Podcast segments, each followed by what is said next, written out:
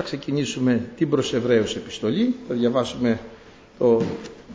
Ε, είναι 1059 σελίδα και θα διαβάσουμε το πρώτο κεφάλαιο και θα προχωρήσουμε ανάλογα όσο προλάβουμε. Λοιπόν, η προς Εβραίους επιστολή 1059. Ο Θεός αφού ελάλησε το πάλε προς τους πατέρας ημών δια των προφητών πολλάκης και πολυτρόπος εν τες εσχάτες ταύτες ημέρες ελάλησε προς εμάς δια του Ιού τον οποίον έθεσε κληρονόμων πάντων διού έκαμε και τους αιώνας ως της όν απάβγασμα της δόξης και χαρακτήρι της υποστάσεως αυτού και βαστάζουν τα πάντα με τον λόγο της δυνάμεως αυτού αφού δια αυτού έκαμε καθαρισμών των αμαρτιών ημών εκάθισεν εν δεξιά της μεγαλοσύνης εν υψηλής. Το σου τον ανώτερος των αγγέλων γενόμενος όσων εξοχότερον υπέρ αυτούς όνομα εκληρονόμησε. Διότι προς τίνα των αγγέλων είπε ποτέ «Υιός μου είσαι εσύ, εγώ σήμερον σε γέννησα» και πάλιν εγώ θέλω είστε εις αυτόν πατήρ και αυτός θελείστε εις εμέ Υιός. Όταν δε πάλιν εισαγάγει τον πρωτότοκον εις την οικουμένη λέγει και ας προσκυνήσω είναι σε αυτόν πάντες οι άγγελοι του Θεού και περιμένει των αγγέλων λέγει ποιόν τους αγγέλους αυτού πνεύματα και τους λειτουργούς αυτού πυρός φλόγα.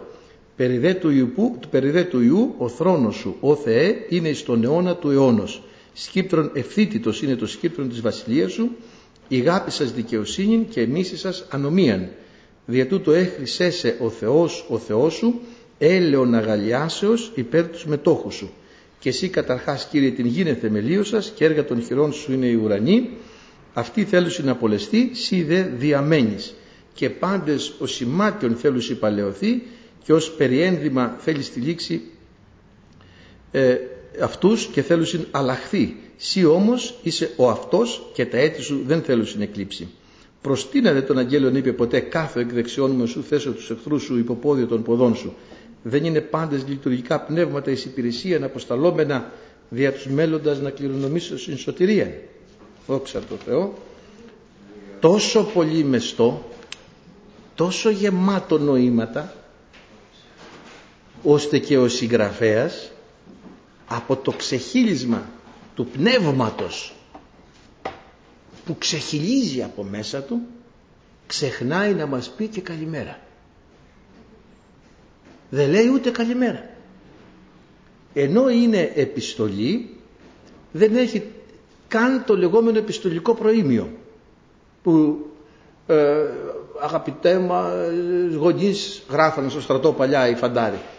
Σας χαιρετώ είμαι πολύ καλά το αυτό επιθυμώ και δι' μας έτσι το τυπικό αυτό. Τίποτα. Δεν προλαβαίνει τόσο ξεχύλισμα πνεύματος ούτε να πει καλημέρα.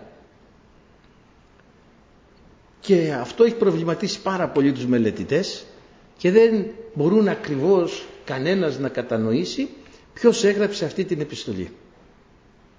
Δεν είναι. Λένε είναι το Αποστόλου Παύλο έχουν καταλήξει εκεί οι πολύ σοβαροί μελετητές. Και πιστεύουμε ότι πράγματι κάτι τέτοιο είναι γιατί δεν μπορεί άνθρωπος εκτός του Παύλου μόνο έτσι μπορείς να το πάρεις. Δεν έχει ίχνη ο Παύλος μέσα που να ε, φαίνονται αλλά δεν μπορεί, είναι τόσο υψηλό το θεολογικό επίπεδο το λογοτεχνικό. Ε, η γνώση της Παλαιάς Διαθήκης είναι απόλυτη, πλήρη, εμβρήθεια έτσι αυτός που το γράφει το κείμενο αυτό έχει εμβρήθεια γνώσεων. Εμβρηθείς δηλαδή στη μελέτη της υπάρχει γνώση της Παλαιάς Διαθήκης. Λοιπόν και η επιστολή αυτή γράφει μέσα για το Μελχισεδέκ απάτορ, αμήτωρα, γενεολόγητος αλλά και η ίδια η επιστολή είναι απάτορ και αμήτωρα έτσι αμήτωρ δεν είναι. Δεν έχει συγγραφέα. Ο Απόστολος Παύλος ξεκινάει όλες τις επιστολές του. Παύλος, Απόστολος Ιησού Χριστού διαθελήματος Ιάκωβος, δούλος Θεού. Έτσι προς τους τάδε εγώ Ιωάννης. Έτσι ο Ιωάννης επίσης. Αλλά και η πρώτη επιστολή του Ιωάννου θα δείτε είναι αυτές οι δύο οι προς Εβραίους. Και η πρώτη επιστολή Ιωάννου οι οποίες δεν κρατιούνται. Δεν έχουν όρεξη για λόγια τώρα περιτά για προλόγους και ε, τυπικούρες και τέτοια πράγματα εκείνο το οποίο ή το απαρχής το οποίο ακούσαμε κατευθείαν ο Ιωάννης βέβαια γνωρίζουμε ότι πάντοτε αποφεύγει να πει για τον εαυτό του κάποια πράγματα. Το αποφεύγει. Γιατί εκεί είναι ο μαθητής τον οποίον ηγάπα ο Κύριος. Βλέπετε έτσι περιγράφει τον εαυτό του. Ο άλλος μαθητής. Ο Πέτρος, ο άλλος μαθητής. Δεν λέει ότι ήταν αυτός. Αποφεύγει. Και, και εδώ λοιπόν ο Απόστολος, εδώ η προς Εβραίους επιστολή είναι θα λέγαμε ορφανή σε εισαγωγικά, συγγραφέως. Ποιος την έγραψε. Και να σας πω και την αλήθεια αδερφέ γιατί έχω προβληματιστεί και εγώ πάρα πολύ ποιος την έγραψε αυτή την επιστολή και θα το πω όχι με υπερηφάνεια γιατί δεν το ξέρω μόνο εγώ, δεν το έχει αποκαλύψει μόνο σε μένα αυτός, το έχει αποκαλύψει πιστεύω σε πολλούς, μου αποκάλυψε ο Κύριος, με θεία αποκάλυψη σας το λέω αυτό, ποιος την έγραψε. Έτσι. Και πραγματικά έχω εντυπωσιαστεί, γιατί δεν το σκεφτόμουν. Είναι απλό, αλλά δεν το σκεφτόμουν. Ποιος να την έγραψε αυτή την επιστολή, κύριε; Ποιος να την έγραψε; Βέβαια θα σας το πω και θα συμφωνήσετε απόλυτα. Η αποκάλυψη αυτή είναι 100% σίγουρη. Αυτή την επιστολή αδερφή την έχει γράψει το Πνεύμα το Άγιο. 100%. Ευχαριστούμε το Θεό. Κατά τα άλλα, τι ψάχνουμε τώρα; Το Πνεύμα το Άγιο έγραψε αυτή την επιστολή. Συμφωνείτε; Δεν σας το είπα ότι θα συμφωνήσετε. Αλληλούια. Λοιπόν, και αδερφοί αγαπητοί λέει τώρα, είναι πραγματικά μεστή νοημάτων. Δεν είμαστε άξιοι να την αναλύσουμε καλά. Θα το ξέρετε. Και τα κενά που θα αφήσουμε θα είναι πάρα πολλά και ο χρόνος δεν ξέρω πόσο θα μας πάρει διότι ε, δεν, ε, δεν μπορείς να, λέξη να ξεπεράσεις χωρίς να κάτσεις πολλή ώρα και με πολλή ανάλυση ε, να κάνεις αυτή την επιστολή. Άλλοι λένε την έγραψε ο Κλήμης, άλλοι λένε ο Βαρνάβας, ο, ο άλλοι λένε ο Απολός. Ξέρετε στις πράξεις γράφει για τον Απολό ότι ήταν δυνατός εν γραφές. Την εποχή εκείνη οι γραφές ήταν μόνο η Παλαιά Διαθήκη. Γιατί αυτός που γράφει αυτή την ε, επιστολή είναι δυνατός γνώστης της Παλαιάς Διαθήκης. Είναι Ιουδαίος οπωσδήποτε, έτσι, ε, και ξέρει πάρα πολύ καλά την Παλαιά Διαθήκη και γνωρίζει πολύ καλά όλα τα, τις ε, Ιουδαϊκές συνήθειες ότι είναι μεν για τους Εβραίους και αυτό δεν το γράφει ο Πέτρος προς τους παρεπιδήμους, τον Πόντο, τη Γαλατία, ο, ο Παύλος προς την Εκκλησία, την Ούσα, Κορίνθο, εγκύκλειος κατά κάποιο τρόπο. Άλλοι λένε ότι μπορεί και να μην είναι ακριβώς επιστολή, αλλά κηρύγματα του Παύλου, τα οποία κάποιος συνέθεσε και ίσως και ο ίδιος με, μαζί με τον Απολό, δύσκολα ποιος την έγραψε. Αλλά ευτυχώς που έχουμε το Πνεύμα το Άγιο και μας τα αποκάλυψε. Εγώ την έγραψα λέει ο Κύριος.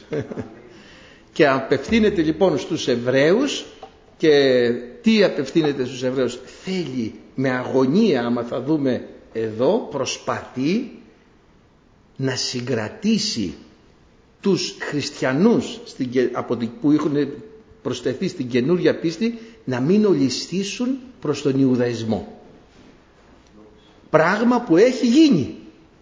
Οι θρησκείες είναι Ιουδαϊσμός. Γιατί θα σας το πω. Έχουν ιερείς, αρχιερείς, τελετουργικό.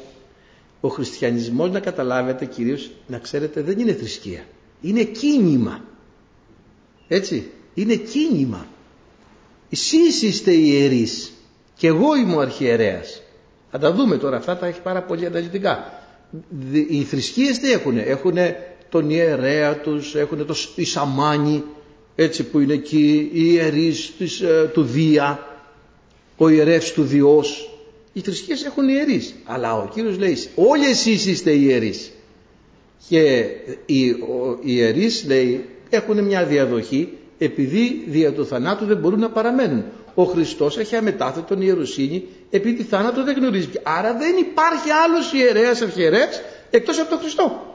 Γιατί δεν πεθαίνει για να έρθει άλλος; Επομένως δεν είμαστε μια θρησκεία ιερέων. Βλέπετε τώρα ότι έχουν όλες οι θρησκείες καθολικές, ορθόδοξες, έχουν τελετουργικό ιερείς αυτά.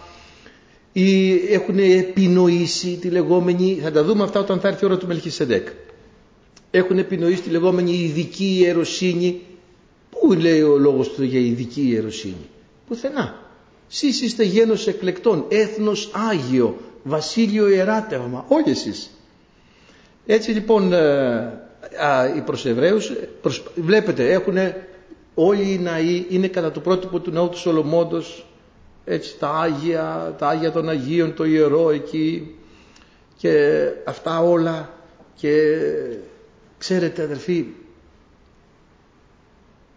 στα Άγια των Αγίων θέλουμε να μπούμε. Να ξέρετε είναι πνευματικά στα επουράνια Άγια τα Άνω, τη Άνω Ιερουσαλήμ. Εκεί ο οποίος πρέπει να μπει μπαίνει μόνο πεθαμένος. Ζωντανοί δεν μπαίνουν εκεί.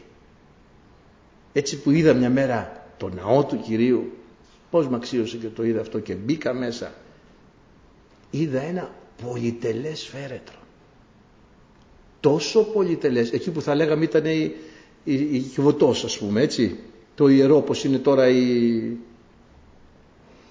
η, μέσα στο ιερό. Η Αγία Τράπεζα που λένε λοιπόν εκεί ήταν ένα φέρετρο. Και εκεί πρέπει να μπούμε όλοι σε αυτό το φέρετρο. Για να μπούμε εκεί πρέπει να είμαστε νεκροί ως προς τον κόσμο, εσταύρωσαν τη σάρκα ομού με τα πάθια της επιθυμής και έτσι θα βρεθείς στα Άγια των Αγίων. Ζωντανός δεν μπαίνει. Σάρξ και αίμα, ζωντανή σάρκα.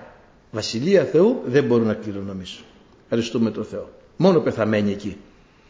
Αυτό μου φανέρωσε ο Κύριος. Λοιπόν, και είπαμε ε, δεν μπορούν να... Είναι περίπου το 61 μετά Χριστό λένε από τη Ρώμη. Α, ο, εδώ έχει πολύ μεγάλη θεολογική γνώση της Παλαιάς Διαθήκης. Πιστεύω κανένας εκτός από τον Παύλο δεν θα μπορούσε έτσι να γράψει ένα τέτοιο θεολογικό ας πούμε κείμενο τόσο μεστό και πράγματι να μας δίνει τόση πολλή πληροφορία σε κάθε λέξη. Δεν υπάρχει και όπως είπαμε πιστεύω δεν μπορεί να πει ούτε γεια σας ούτε ξεκινάει κατευθείαν ε, ο Θεός κατευθείαν λοιπόν τι κάνει τώρα η, η προς Εβραίους επιστολή προσπαθεί να ξεχωρίσει τις δύο γυναίκες την κυρία από την δούλη έτσι προσπαθεί να ξεχωρίσει τη Νέα Διαθήκη από την Παλαιά Διαθήκη. Το νέο πνεύμα από το παλαιό γράμμα. Σου λέει ο Θεός. Εδώ είναι η Παλαιά Διαθήκη. Γιαχβέ. Έτσι. Παλαιά Διαθήκη. Κατευθείαν. Και σου λέει τι να την κάνεις τώρα την Παλαιά Διαθήκη; Εκείνο που έκανε η Παλαιά Διαθήκη ήταν να σου θυμίζει τις αμαρτίες σου.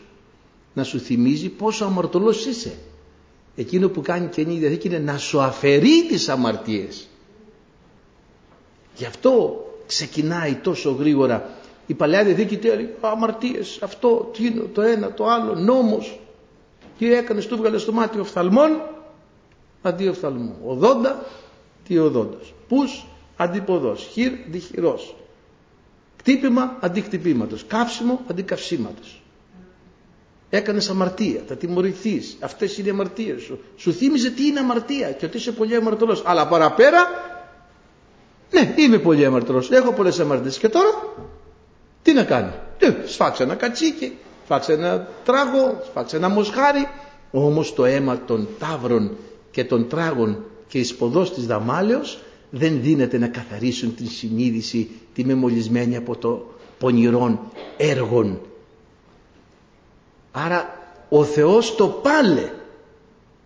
Είναι η Παλαιά Διαθήκη. Το πάλε. Παλαιά. Πριν το Χριστό. Πώς ο Θεός μας επισκέφθηκε το πάλε; Ελάλησε προς τους πατέρας ημών. Να λοιπόν από που συμπεραίνουμε κατευθείαν από την πρώτη πρόταση ότι είναι Εβραίος. Ο Απόστολος Παύλος λέει ότι είναι αγαπητή δια τους πατέρες προς τους πατέρας ημών άρα της πατράση που λέει έτσι, στο κείμενο. Και εδώ έχουμε και την παρήχηση του πι. Έχουμε δυο φορές την παρήχηση του πει στην Καινή Διαθήκη. Η μία είναι εδώ στην προς επιστολή ο Θεός το πάλε προς πατέρας πολυμερός πολυτρόπος βλέπετε πι πι πι πι.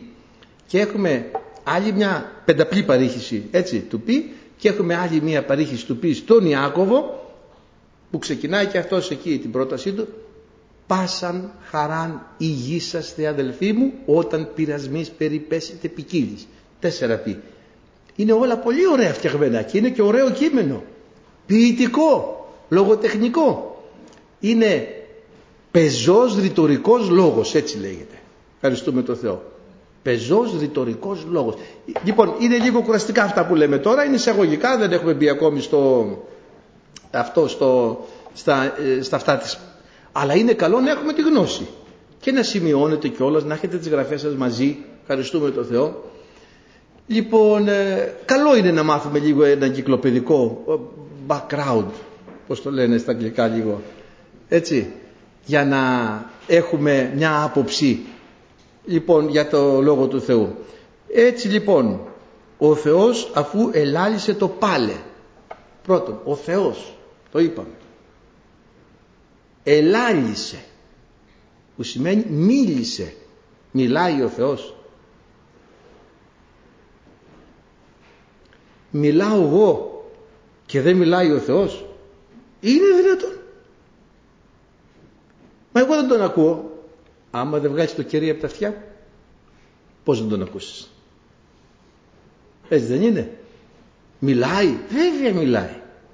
Δεν υπάρχει λαλιά που να μην ακούγεται. Οι επιστήμονες έχουν στο σύμπαν επικρατεί η απόλυτη σιωπή. Στο σύμπαν επικρατεί η απόλυτη σιωπή.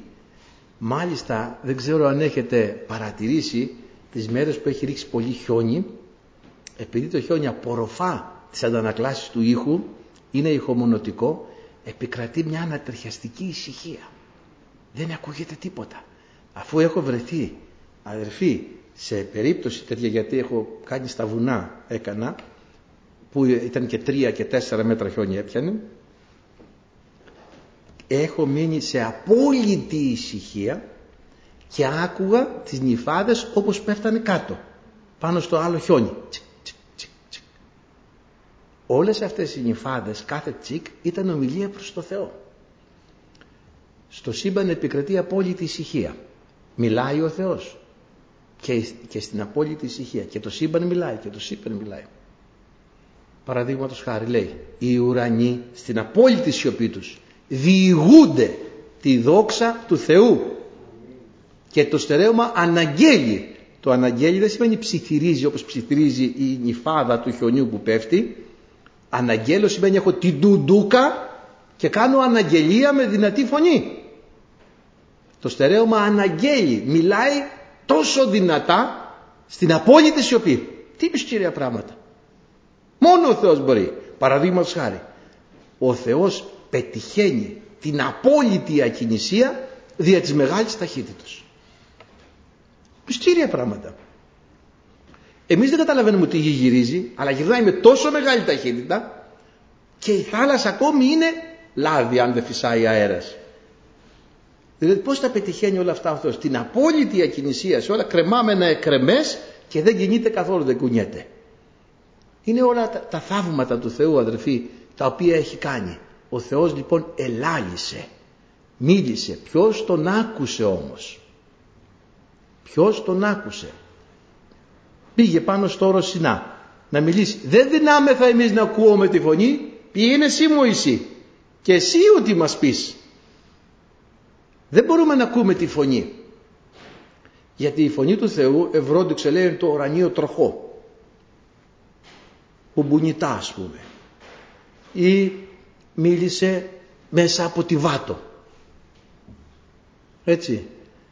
Και από, με πολλούς άλλους τρόπους. Θα το δούμε τώρα.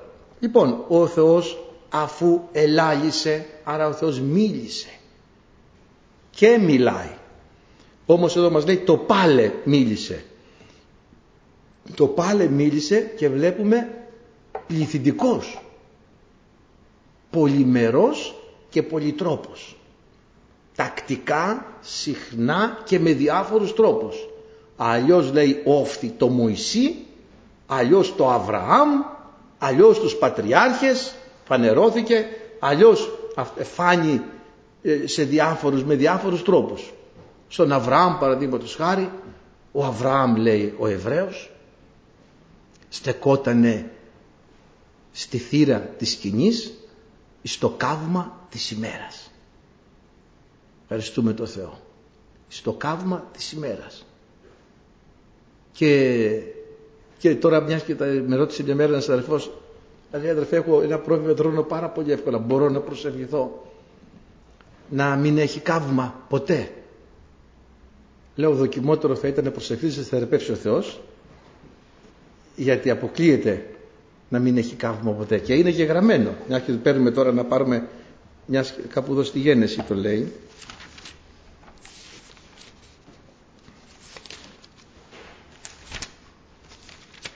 να το βρούμε λίγο που είμαστε εδώ στην αρχή ενώσο λέει παραμένει η γη.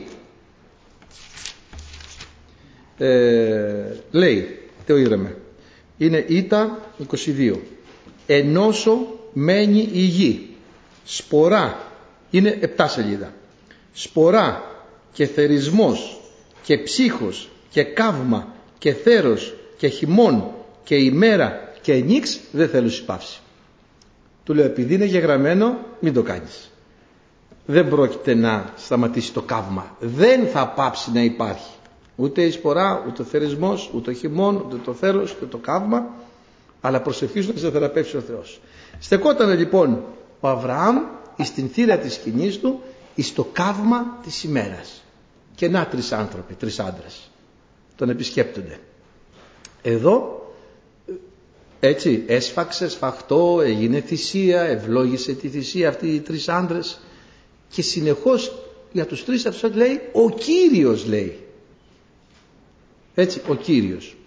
Φανερώθηκε λοιπόν εκεί λέγεται ότι είναι τα θεοφάνεια είδε δηλαδή ο Αβραάμ την Αγία Τριάδα είδε την Αγία Τριάδα κατά το μέτρο που μπορεί να τη δει άνθρωπος έτσι είδομεν λέει την δόξαν αυτού τι είδαμε τη δόξα; Δεν είδαμε λένε την ουσία του Θεού αλλά τι είδαμε; Είδαμε το μέρος εκείνο που μπορεί να γίνει αντιληπτό από εμάς δεν μπορούμε να δούμε, η ουσία του Θεού είναι αμέθεκτος και απρόσιτος. Δεν, δεν μπορούμε να την αντιληφθούμε καθόλου, διότι δεν έχουμε καμιά σχέση με αυτό. Δεν έχουμε καμιά παράσταση. Λοιπόν, ε, και μπορούμε, εκείνο είδαμε την δόξα αυτού, σημαίνει έγινε σάρξ ο λόγος και τον είδαμε. Ο Θεός εφάνει εν σαρκή. Και έτσι αδερφοί αγαπητοί, λοιπόν, ε, ο, ο Μωυσής μέσα από τη φλεγόμενη βάτο τον είδε τον, τον Κύριο ε, οι προφήτες αλλιώς ο Ηλίας ήχος λεπτού αέρος ο Ισαΐας τι είδε; Είδομεν αυτόν και δεν είχε ωραιότητα ώστε να επιθυμόμεν αυτόν έτσι καταπεφρονημένος είδε τον Πάσχοντα δούλο και μέσα γι' αυτό λέμε με πολλούς τρόπους και δια πολλών ανθρώπων. Η Αποκάλυψη λοιπόν ήταν μερική στην Παλαιά Διαθήκη, αποσπασματική και σε πολλά σημεία υποκειμενική. Δεν μπορούσε ο καθένας να δει ακριβώς το Θεό. Ο Μωυσής επεδίωξε να, να πάρει κάτι παραπάνω και το πήρε. Επεδίωξε ο Μωυσής λοιπόν να δει το Θεό και του λέει θέλω να σε δω. Του λέει δεν μπορείς να με δεις και να ζήσεις. Κανένας άνθρωπος δεν μπορεί να με δει και να ζήσει. Και εμείς αδερφοί πολλές φορές με επιπολαιότητα στεκόμαστε μπροστά στο Θεό χωρίς να κατανοούμε ότι είναι ένας φοβερός και Άγιος Θεός και ότι δεν μπορούμε να παίξουμε με τον Κύριο πρέπει να είμαστε πολύ πολύ προσεκτικοί ε, Βλέπετε τι έπαθε στην πρώτη Αποστολική Εκκλησία, στην Καινή Διαθήκη, γιατί μερικοί νομίζουν Παλαιά Διαθήκη. Ο Ανανίας με τη Σαπφύρα. Και πόσα άλλα που δεν έχουν διηγηθεί οι Απόστολοι, γιατί δεν μπορούν να, ο Λόγος του Θεού να γράφει όλα αυτά, γιατί θα χώραγε όπως μας λέει ο Κύριος όλος ο κόσμος τα γραφόμενα βιβλία. Λοιπόν, δεν μπορεί να με δει άνθρωπος και να ζήσει. Δεν υπάρχει περίπτωση. Κανένας, κανένας. Εγώ θέλω να σε δω κύριε. Εντάξει του λέει, τον εβουτάει, τον εβάζει μέσα σε ένα βράχο εκεί σε μια σχισμή, είχε μια σχισμή ο βράχος και του λέει κάτσε εδώ πίσω από τη βράχο, έχει μια σχισμή θα βλέπεις και εγώ λέει θα περάσω μπροστά από το βράχο, η δόξα μου. Είδομεν τι είδομεν λέει ο Ιωάννης, την δόξαν αυτού δόξαν ως μονογενούς παρά του πατρός πλήρης χάριτος και αληθείας. Κάτσε εκεί Μωυσή, εγώ θα περάσω και θα δεις τη δόξα. Η δόξα μου θα περάσει και θα με δεις. Και αδερφοί αγαπητοί, όπως περνάει ο Κύριος από το βράχο, βάλει το χέρι του στη σχισμή και είδε λίγο την πλάτη του. Φανταστείτε δηλαδή ούτε να αντικρίσει τίποτα, ούτε ούτε ούτε. Λοιπόν, ε, αλλιώς φανερώθηκε στο Μωυσή, αλλιώς στον Αβραάμ, αλλιώς στους πατριάρχες, αλλιώς στους προφήτες και λίγο εδώ και λίγο εκεί και λίγο εκεί. Αυτό συμβαίνει με πολλούς τρόπους και μέσω πολλών ανθρώπων. Έτσι λοιπόν βλέπουμε ότι το μέσον εμφάνισης του Θεού στην Παλαιά Διαθήκη ήταν οι άνθρωποι, οι Άγιοι άνθρωποι. Οι Άγιοι άνθρωποι του Θεού. Και μέσω αυτών εμφανιζόταν ο Θεός. Και το πάλε προς τους πατέρας δια των προφητών. Έτσι. Οι προφήτες λοιπόν είχαν την αποκάλυψη του Θεού. Έβλεπαν τον Θεό. Με πολλούς τρόπους όπως είπαμε και κατά το μέτρο που ο καθένας μπορούσε να δει και να αντέξει. Λέει στο έκτο κεφάλαιο του Ισαΐα, ο Ισαΐας, εν το έτη καθό απέθανεν ο Ζίας ο βασιλεύς είδων των Κύριων καθήμενων επιθρόνου υψηλού και επιρμένου και το κράσπεδον αυτού εγέμιζε τον ναόν και κύκλο αυτού ήταν τα εξαπτέρυγα αυτά όντα σεραφείμ και έκραζαν το ένα προς το άλλο Άγιος, Άγιος, Άγιος. Να λοιπόν οι τρεις άνθρωποι που εμφανίστηκαν στον Αβραάμ. Άγιος, Άγιος, ο λεγόμενος τρισάγιος ύμνος. Ευχαριστούμε τον Θεό. Φάνηκε έτσι. Με το Άγιος, Άγιος, Άγιος. Και αδελφοί προχωράμε λοιπόν το πάλε προς τους πατέρας ημών. Φανερώνεται λοιπόν ότι είναι Εβραίος, Ιουδαίος και έτσι. Γιατί ο Θεός λάλησε εκ των Ιουδαίων είναι ο Θεός. Το, η Αποκάλυψη. Το λέει ο Κύριος το, τέταρτο, το πέμπτο κεφάλαιο νομίζω είναι του Ιωάννη. Έτσι. Και πολυτρόπος εν τεσες χάτες ταύτες ημέρες άρα ποιες εσχάτες ταύτες ημέρες; Ήταν τότε έσχατες μέρες. Τότε τώρα τι είναι; Είναι οι έσχατες μέρες των εσχάτων ημερών. Όταν λέμε μία μέρα μία μέρα έχει 24 ώρες έτσι δεν είναι όταν λέμε ένας αιώνας ένας αιώνας έχει 100 χρόνια. Μπορεί να λέμε ένας αιώνας, αλλά είναι 100 χρόνια. Ε, ο χρόνος έχει μια διάρκεια. Και οι έσχατες μέρες, σύμφωνα με τον προφήτη Ιωήλ, ξεκινούν από την ε, μέρα της Πεντηκοστής. Τούτο είναι το λαληθέντε του προφήτου Δανιήλ, εξηγεί ο Απόστολος Πέτρος, ότι εν τέσσερις χάτες ημέρες, να λοιπόν που συμφωνεί και εδώ ο συγγραφέας της προσεβραίωσης επιστολής, ότι οι έσχατες μέρες είναι οι μέρες από τον Κύριο και τον Ιησού Χριστό και μετά. Και έχουν μια διάρκεια. Έτσι. Λοιπόν, άρα εδώ αποκαλύπτει την καταγωγή του και μας αποκαλύπτει ότι έχουν ξεκινήσει οι έσχατες μέρες. Ζούμε στις έσχατες μέρες αδερφοί. Και ποιος δεν το καταλαβαίνει αυτό. Βλέπετε τι συμβαίνει γύρω μας. Ο Ερντογάν λέει καλεί τον Πάπα να μαλώσει τους Εβραίους και να ενωθούν όλοι εναντίον των Εβραίων. Και μου ήρθε, μόλις άκουσα αυτή την είδηση, μου ήρθε ο ψαλμός «Διατί εφρίαξαν τα έθνη ε, και οι λαοί εμελέτησαν μάταια». Ευχαριστούμε τον Θεό. Φρίαξαν τα έθνη, όλοι εναντίον εκεί. Ένα μυστήριο πράγμα. Κανένας δεν τους έχει και μεσουρανούν αυτοί. Γιατί έχει ένα σχέδιο ο Θεός. Δεν είναι, τους έχει σε μεγάλη πίεση. Τους έχει χαϊδεμένα παιδιά. Τι τραβάνε βλέπετε, σκοτώνονται, βόμπες, ανατινάζονται, πεθαίνουν. Δεν είναι εκεί. Ωστόσο όμως κανείς δεν μπορεί να τους πειράξει ουσιαστικά γιατί τηρήσετε το σχέδιο του Θεού και έρχεται η ώρα των γεγραμμένων. Βλέπετε πως γίνεται αλλίωση, ζούμε τις έσχατες μέρες, όλων των φυσιολογικών πραγμάτων. Ο Μοδεστίνος ας πούμε το 300 τόσο μετά Χριστόν είχε στο ρωμαϊκό δίκαιο, το οποίο ρωμαϊκό δίκαιο διδάσκεται ακόμη σε όλα τα δικαϊκά συστήματα του κόσμου, πώς τα λένε αυτά, είχε πει ότι γάμος εστί άνδρος και γυναικός συνάφεια και συγκλήρωσης του βίου παντός θείουται και ανθρωπίνου δικαίου κοινωνία. Αυτό είναι ο γάμος. Αυτό για να καθορίσουμε κάτι τι είναι έχουμε τον κανόνα του. Θυμάστε τι λέγαμε παλιά στο Λύκειο; Έστι ουν τραγωδίαν μίμησης πράξεως σπουδαίας και τελείας μέγεθος εχούσης ειδισμένο λόγο χωρίς εκάστοτε. Τέλος πάντων να μην το πούμε όλο και κουραζόμαστε αλλά για να προσδιορίσουμε ένα πράγμα λέμε τον κανόνα τι είναι αυτό το πράγμα. Και για να προσδιορίσουμε το γάμο λέμε τι είναι γάμος. Ανδρός και γυναικός συνάφεια. Όχι λένε τώρα. Δεν είναι ανδρός και γυναικός. Είναι μπορεί δύο άντρες, μπορεί δύο... Βλέπετε, έσχατη καιρή, μεταβάλλει καιρούς και νόμους. Συγκλήρωση του βίου παντός, όχι του βίου παντός. Ο γάμος πλέον είναι συμβόλαιο. Θα πούμε, θες να είμαστε μαζί για μια δεκαετία, θα υπογράψουμε ένα συμβόλαιο. Το που έσονται οι δύο η σάρκα μίαν και δεν μας χωρίσει παρά μόνο θάνατος, που είναι αυτό που έβαλε ο... Βλέπετε, όλα αλλάζουν.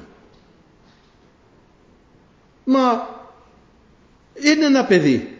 Ένα παιδί θα έχει ένα μπαμπά και μια μαμά. Όχι. Τώρα ένα παιδί έχει τρεις μπαμπάδες. Συγκατοικούν τρεις μπαμπάδες και έχουν θετήσει ένα παιδί. Δύο χρονών, τρία χρονών, τεσσάρα χρονών. Αλήθεια αυτά, οι ειδήσεις τα λένε. Ζούμε έσχατος καιρούς ή δεν ζούμε; Τι άλλο να δούμε αδερφοί; Είναι σε σχάτες τα αυτές οι μέρες. Αν ήταν έσχατες εκείνες οι μέρες, ε τούτες τι είναι; Είμαστε μια ανάσα πριν το τέλος αδερφοί. Ευχαριστούμε τον Θεό. Εν τέσσερις χάτες τα αυτές οι μέρες ελάλησε δια του γενική έτσι ενικού ενώ προφήτες. Ε, πως το είπαν πατριάρχες. Ε, άνθρωποι πιστοί. Δια πολλών. Το πάλε. Τώρα δια του όχι δια των προφητών δια του, δια ενός. Μία φωνή. Πλήρη αποκάλυψη. Δεν υπάρχει. Δεν χρειάζεται να πει κάποιος άλλος τίποτα. Τελεία και παύλα. Και είναι η απόλυτη αποκάλυψη του Θεού ο Ιησούς Χριστός. Δια του Ιού ευχαριστούμε τον Θεό. Δια του Ιού. Είναι οι έσχατες μέρες που αποκαλύφθηκε ο Υιός αδερφοί αγαπητοί. Αυτές τις έσχατες μέρες που είναι βέβαια πολλές φορές γραμμένο μέσα αδερφοί αγαπητοί ε, στην ε, Παλαιά Διαθήκη για την αποκάλυψη την ε, εσχατολογική αποκάλυψη που το λέει εδώ ε, λέει παραδείγματος χάρη όπως είπαμε και πριν αδερφοί ναι μίλησε ο Θεός με τον έναν με τον άλλον με τον ε, ε, Μωυσή. Βέβαια με τον Μωυσή μας είχε πει ότι μίλησε στόμα με στόμα έτσι και προχώρησε και μετά το Μωυσή μια κλιμακο, κλιμακούμενη ε, αποκάλυψη αδερφοί αγαπητοί που ήρθε στους ανθρώπους και λέει τώρα στις έσχατες μέρες θα φανερωθεί η φωνή και θα ακουστεί η φωνή του Θεού. Όχι μόνο στο Μωυσή όπως μίλησε στο Μωυσή στους αριθμούς που είδαμε ε, στόμα με στόμα αλλά σε όλο, κοιτάξτε να δείτε 177 σελίδα Δευτερονόμιο Δέλτα 29 λέει εσείς θα, θα κάνετε αυτό, θα κάνετε εκείνο, θα κάνετε το άλλο, θα ταλαιπωρηθείτε, θα απομακρυνθείτε, θα αποστατήσετε, θα, θα, θα και θα εξητήσετε λέει στο 29 τον Κύριο το Θεό σας και θέλετε ευρύ Αυτόν όταν εξητήσετε Αυτόν εξ όλης της καρδίας σας και εξ όλης της ψυχής σας. Όταν ευρεθείς εν θλίψη και σε έβρωση πάντα ταύτα εν τεσεσχάτες ημέρες τότε θέλεις επιστρέψει προς Κύριο το Θεό σου και θέλεις ακούσει την φωνή αυτού. Τι λέει εδώ, τι διαβάζαμε τώρα, εν τεσεσχάτες ημέρες. Θα ακούσεις την φωνή αυτού. Των λόγων του Θεού δηλαδή. Θα σας μιλήσω με το λόγο μου. Και ο λόγος σάρξ εγένετο. Νάτος λοιπόν τι λέει εδώ. Εν τεσεσχάτες ημέρες θα σας μιλήσω, θα ακούσετε τη φωνή μου. Πώς θα ακούσετε τη φωνή μου; Εν αρχή είναι ο λόγος, ο λόγος είναι προς το Θεό και Θεός είναι ο λόγος. Ούτως ήτο εν αρχή παρά το Θεό τα πάντα δι' αυτού έγιναν και χωρίς αυτού δεν έγινε ουδέν το οποίο έγινε ήτο το φως το αληθινόν το φωτίζουν πάντα άνθρωπο ερχόμενο στον κόσμο και ο λόγος τέλος πάντων σάρξ εγένετο και κατόξε και τον ακούσαμε εν τεσσεσχάτες ημέρες λέει θα επιστρέψετε και θα ακούσετε τη φωνή αυτού Δευτερονόμιο στο δέλτα κεφάλαιο. Ευχαριστούμε τον Θεό. Το είχε κρύψει. Ένα κρυμμένο εδάφιο το οποίο αν δεν ερχόταν η αποκάλυψη του Θεού δεν μπορούσαμε να και στους Γαλάτες. Πάμε στους Γαλάτες. Τι λέει στους Γαλάτες; Ότε ήλθε το πλήρωμα του χρόνου. Έτσι. Ε, Γαλάτες. Όταν ήρθε το πλήρωμα του χρόνου ο Θεός εξαπέστειλε τον ιόν αυτού. Βλέπετε είναι 1031 σελίδα ε, να το πούμε από το 4 ε, έτσι. Από το 4 ότε όμως 1030 ότε όμως ήλθε το πλήρωμα του χρόνου εξαπέστειλε ο Θεός τον ιόν αυτού ως εγεννήθη γυναικός και υπετάγει στον νόμο για να εξαγοράσει τους υπονόμων για να λάβουμε την υιοθεσία. Βλέπετε λοιπόν ήρθε το πλήρωμα του χρόνου και έστειλε τον ιό είναι κεφάλαιο δέλτα ε, 4. Ήρθε λοιπόν το πλήρωμα του χρόνου και ο Θεός εξαπέστειλε τον Υιό για να μας μιλήσει με τον Υιό. Μας μιλάει ο Υιός αδέρφια μου. Η απόλυτη φωνή του Θεού που δεν χρειάζεται καμία άλλη. Γι' αυτό είπαμε η Παλαιά Διαθήκη πληθυντικός, η Καινή Διαθήκη ενικός. Εις Θεός, εις και μεσίτης, εις Κύριος, μία πίστη, εν βάπτισμα, Εις Θεός, ο Πατήρ. Εξού τα πάντα, έτσι, τα πάντα είναι από το εξού. Δηλαδή, θα το δούμε πιο κάτω, μην το πούμε από τώρα.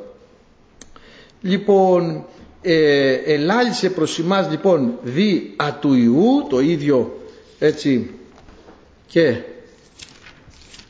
στο πρώτο κεφάλαιο Εφεσίους, έτσι, και μας δίνει ο Κύριος και στο πρώτο εδώ κεφάλαιο Εφεσίους μας λέει, είναι μια μεγάλη πρόταση, ολόκληρο το κεφάλαιο είναι μια πρόταση, είναι το μισό κεφάλαιο, καθήνε περίφθηση γνωστοποιήσα εις εμάς το μυστήριο στο 9, α9 του θελήματος αυτού κατά την ευδοκία αυτού την οποία προέθετο το 9 αυτό εις οικονομία του πληρώματος των χερών να συγκεφαλαιώσει τα πάντα εν το Χριστό και τα εν ουρανής και τα επί της γης.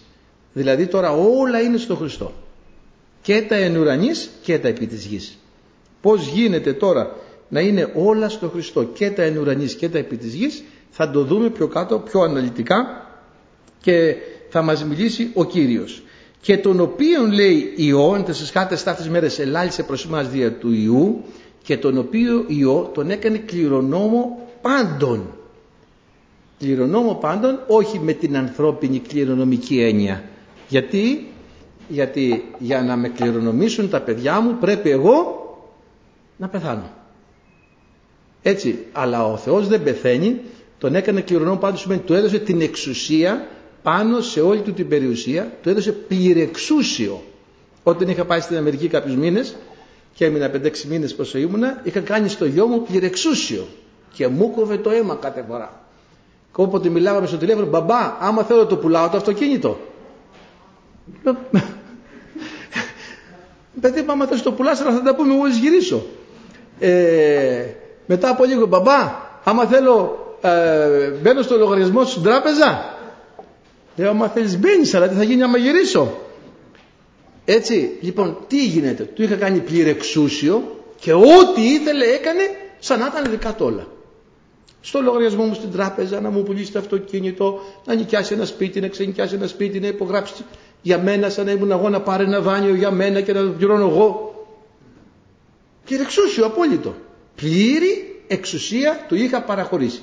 Αυτό σημαίνει κληρονόμο πάντων, του είχε μεταβιβάσει ο Κύριος τα πάντα.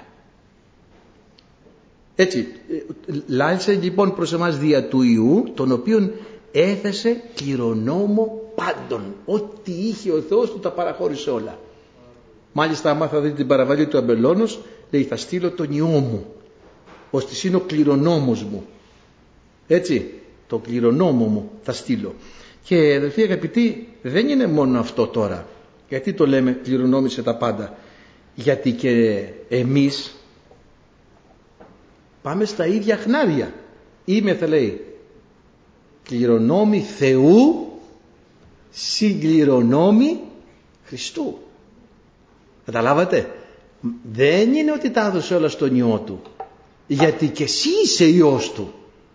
Και εσύ είσαι θυγατέρα Του. Και σένα σου μεταβίβασε εξουσία. Και σένα σου έχει δώσει πλήρη εξούσιο. Λοιπόν, σας εξουσιοδοτώ. Υπάγεται σε όλο τον κόσμο. Ασθενούντας θεραπεύεται. Λεπρούς καθαρίζεται. Νεκρούς εγείρεται. Βλέπετε. Δηλαδή, ιδού δίδω εις εσάς την εξουσία εκτός από του να πατείτε επάνω όφιον και σκορπιών. Ε, δεν, δεν είναι μόνο ο Χριστός πλέον κληρονόμος, αλλά είμαστε κι εμείς συγκληρονόμοι. Ξέρεις ότι έχεις την εξουσία να πατείς επάνω όφιον και σκορπίων και επιπάσαν την δύναμη του εχθρού χωρίς να σε βλάψει; Ξέρεις ότι έχεις την εξουσία να διατάξεις και εσύ κάτι και να γίνει; Ξέρεις ότι μπορεί να πεις στον άνεμο σιώπα ησύχασον και να σταματήσει; Ξέρεις τι να πάει να πει να πεις βροχή έλα και να έρθει; Ξέρεις τι πάει να πει; Ο αδερφός σου καημένος υδρώνει καύμα σταμάτα και ρίξε μια βροχή να δροσιστώ. Μπορείς. Γιατί έχεις την εξουσία από το Θεό, την έχει παραχωρήσει ο Θεός. Και του το είπα και του αδερφού βέβαια, του λέω κάποια φορά μπορεί να το κάνει ο Θεός. Απλά δεν θα πάψει να γίνεται κάπου οπωσδήποτε. Γιατί αυτό είναι αιώνιος νόμος. Μέχρι όσο υπάρχει η γη. Αυτό είναι. Λοιπόν, ε, άρα έχεις εξουσία επί της περιουσίας του πατρός όχι μόνο διστακτικά να παίρνεις να τρως και να εξυπηρετήσει αλλά να διαχειρίζεσαι διότι σου έχει δώσει πληρεξούσιο και μάλιστα να κάνεις διαχείριση κερδοφόρα, επικερδή για την ουράνια επιχείρηση. Και ποια είναι η ουράνια επιχείρηση; Κανένας αδερφή σωστός επιχειρηματίας δεν κρατάει εργάτη ζημιογόνο. Κανένας. Ιδού κύριε υμνά σου κέρδισε δέκα μνάς. Έβγε. Το τάλαντό σου άλλο ένα. Ή βάλτο στους τραπεζίτες. Να πάρω κάτι κι εγώ. Να γυρίσεις κάτι και σε μένα. Λίγο τόκο. Δεν μπορεί να μην κερδίζεις για αυτή την επιχείρηση σε εισαγωγικά που λέγεται βασιλεία των ουρανών. Πρέπει να εργαστείς για την αύξηση της βασιλείας των ουρανών διότι ο Κύριος σε έχει εξουσιοδοτήσει πλήρως. Τα βλέπετε που πέρασε η ώρα με ένα εδάφιο. Γι' αυτό σας είπα είναι πολύ μεστή η προς Εβραίους επιστολή. Ο Κύριος λοιπόν μας έχει εξουσιοδοτήσει πλήρως να διαχειριστούμε την περιουσία την πατρική για τη βασιλεία των ουρανών. Δεν είναι μόνο ο Χριστός λοιπόν κληρονόμος αλλά έχει και συγκληρονόμος απέναντίας με τους επίγειους κληρονόμους οι οποίοι δεν θέλουν συγκληρονόμο έτσι δεν είναι; Ποιος έχει συγκληρονόμο; Πέθανε ένας λέει κάπου και είχε 30 κληρονόμους πιάστα αυγό και κούρευτο. 30 κληρονόμους άντε να βρουν άκρη και πόσα να έχει. Αν το φάνε 30 κληρονόμοι τώρα το, αυτό το καρπούζι να το μοιράσει στα 30 από ένα κουκούτσι θα πάρει ο καθένας. Λοιπόν ο Χριστός όμως θέλει συγκληρονόμους διότι τα κέρδη είναι άπειρα. άπειρα η περιουσία είναι άπειρη Και να σας πω και κάτι, όσο τη μοιράζεις τόσο πολλαπλασιάζεται. Αυτή είναι η βασιλεία των ουρανών. Γι' αυτό λοιπόν μας έχει συγκληρονόμους, κληρονόμοι Θεού, συγκληρονόμοι Χριστού είμαστε αδέρφια. Ευχαριστούμε τον Θεό. Και έχεις κληρονομήσει τα πάντα, να το ξέρεις. Είναι τα πάντα στο χέρι. Δοκίμασε την εξουσία που σου έδωσε ο Θεός. Τον έθεσε κληρονόμου πάντων. Όχι πέθανε και τα πήρε κληρονομιά. Τον έθεσε. Του τα μεταβίβασε. Τα πάντα ο Θεός είναι υπό την εξουσία μου. Έτσι τα πάντα του τα έδωσε υπό την εξουσία του. Εξουσιάζει τα πάντα. Άρα λοιπόν δεν είναι μόνο δια του, αυτός δια του οποίου έγιναν τα πάντα που θα το δούμε σε επόμενο μάθημα αλλά εξουσιάζει και τα πάντα δι' αυτού κτίστησαν οι αιώνες. Όταν λέει οι αιώνες δεν εννοεί τα χρόνια εννοεί ο χωροχρόνος. Ολόκληρος το σύστημα ύπαρξης που ζούμε διού έκτισε τους αιώνες. Δηλαδή όλο το σύστημα ύπαρξης το ανθρώπινο σύστημα που ζούμε εδώ το σύμπαν κτλ αυτό σημαίνει διού έκτισε τους αιώνες. Ευχαριστούμε τον Θεό. Λοιπόν, ε, και έτσι αδερφοί αγαπητοί έχουμε, μας έχει μεταβιβάσει και μας εξουσία. Ιδού δίδω ημάς, ε, σας δίνω την εξουσία, ημίν.